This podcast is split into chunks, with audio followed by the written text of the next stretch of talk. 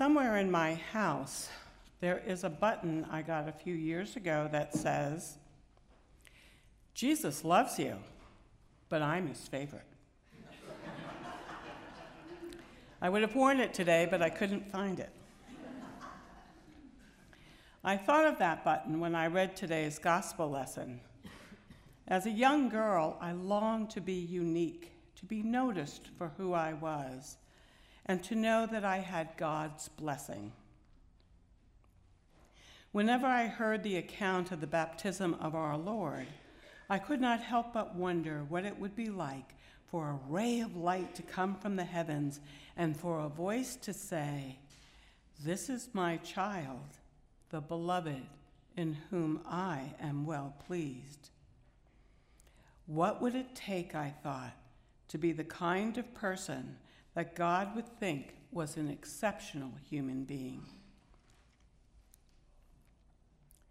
It saddens me to think that for so many years, I felt that one had to be exceptional to be loved by God.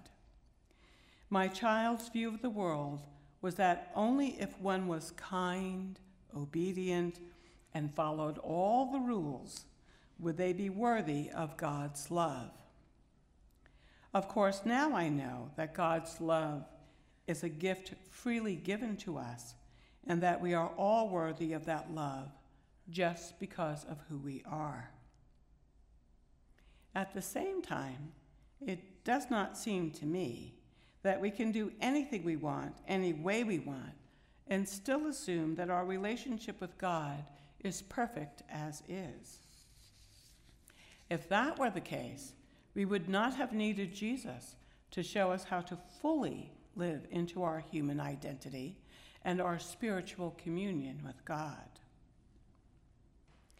For many of us, baptism is the beginning of a lifelong commitment to seeking an understanding of what it means to be a child of God. It is a relationship that begins with a set of promises, sometimes made on our behalf when we are a babe or children, and later on when we, as adults, renew those promises with our faith community. The Book of Common Prayer tells us that holy baptism is full initiation by water and the Holy Spirit into Christ's body, the church, and that the bond which God establishes in baptism is indissoluble. With baptism, we become Christ's own forever, and that relationship can never be broken. Holy baptism is a process by which our parents, godparents, the community, or we commit to Christ and to live the Christian faith. We promise to pray, continue in the teachings of the apostles, to participate in fellowship, to resist evil, and when we do sin, repent and return to God. We promise to share the good news of God in Christ and to serve one another with love. We promise to work for justice and peace and to respect the dignity of other human beings. We ask for God's help to live into this covenant because we know we cannot depend on our own willpower to keep faith with our Creator. We look to Jesus to show us how to go forth and do what we have promised God that we will do.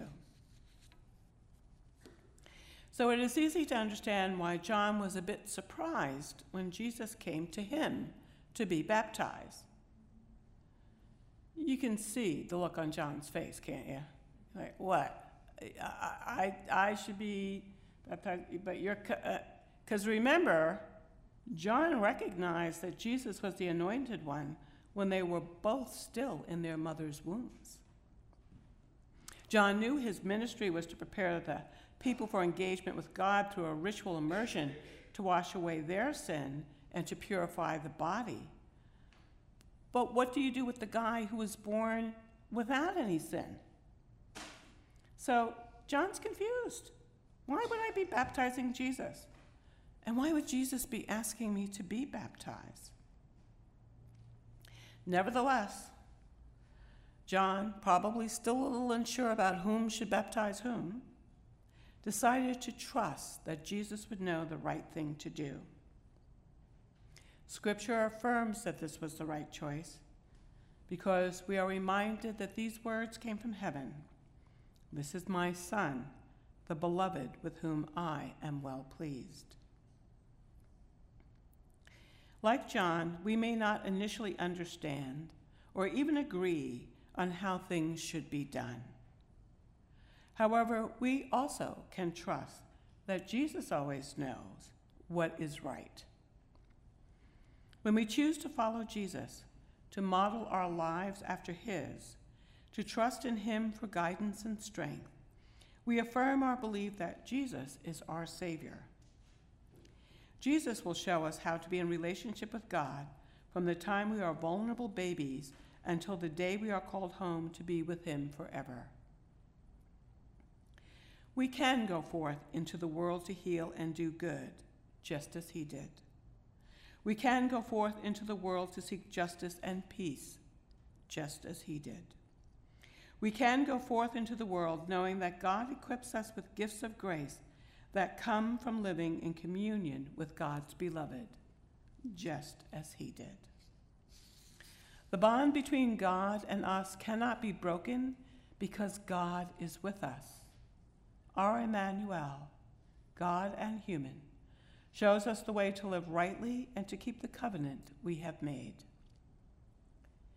We make these promises to God knowing that we will need God's help to keep them. Human nature is such that we are subject to going astray, forgetting our purpose, and sometimes we're just plain lost. At these times, prayer can be helpful, and there is a prayer that comes from the Forward Day by Day that is called for today that I find helps me to focus on doing God's will and not mine. I share it with you now in the hope that you will also find it useful as you live into your baptismal covenant. O oh God, give me strength to live another day let me not turn coward before its difficulties or prove recreant to its duties. Let me not lose faith in other people. Keep me sweet and sound of heart in spite of ingratitude, treachery, or meanness. Preserve me from minding little stings or giving them. Help me to keep my heart clean and to live so honestly and fearlessly that no outward failure can dishearten me or take away the joy of conscious integrity. Open wide the eyes of my soul that I may see good in all things. Grant me this day some new vision of thy truth. Inspire me with the spirit of joy and gladness, and make me the cup of strength to suffering souls.